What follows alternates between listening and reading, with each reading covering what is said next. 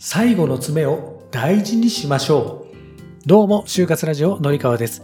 今日も聞いてくださってありがとうございます。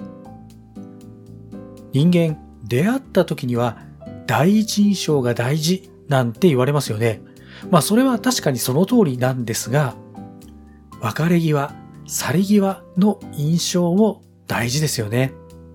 なぜならば、最後の印象というのが一番濃く残るからです。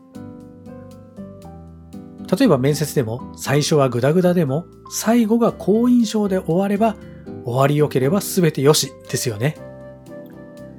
今日は測るという漢字、図書館のと設計図の図という漢字を用いて解説しますが、測るという字の中にはカタカナでつ、めというふうに書いてありますよね。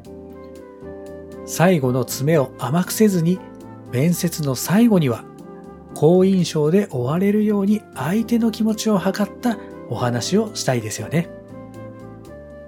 このお話の詳しい解説はこの後のメンバーシップ配信でお話しします。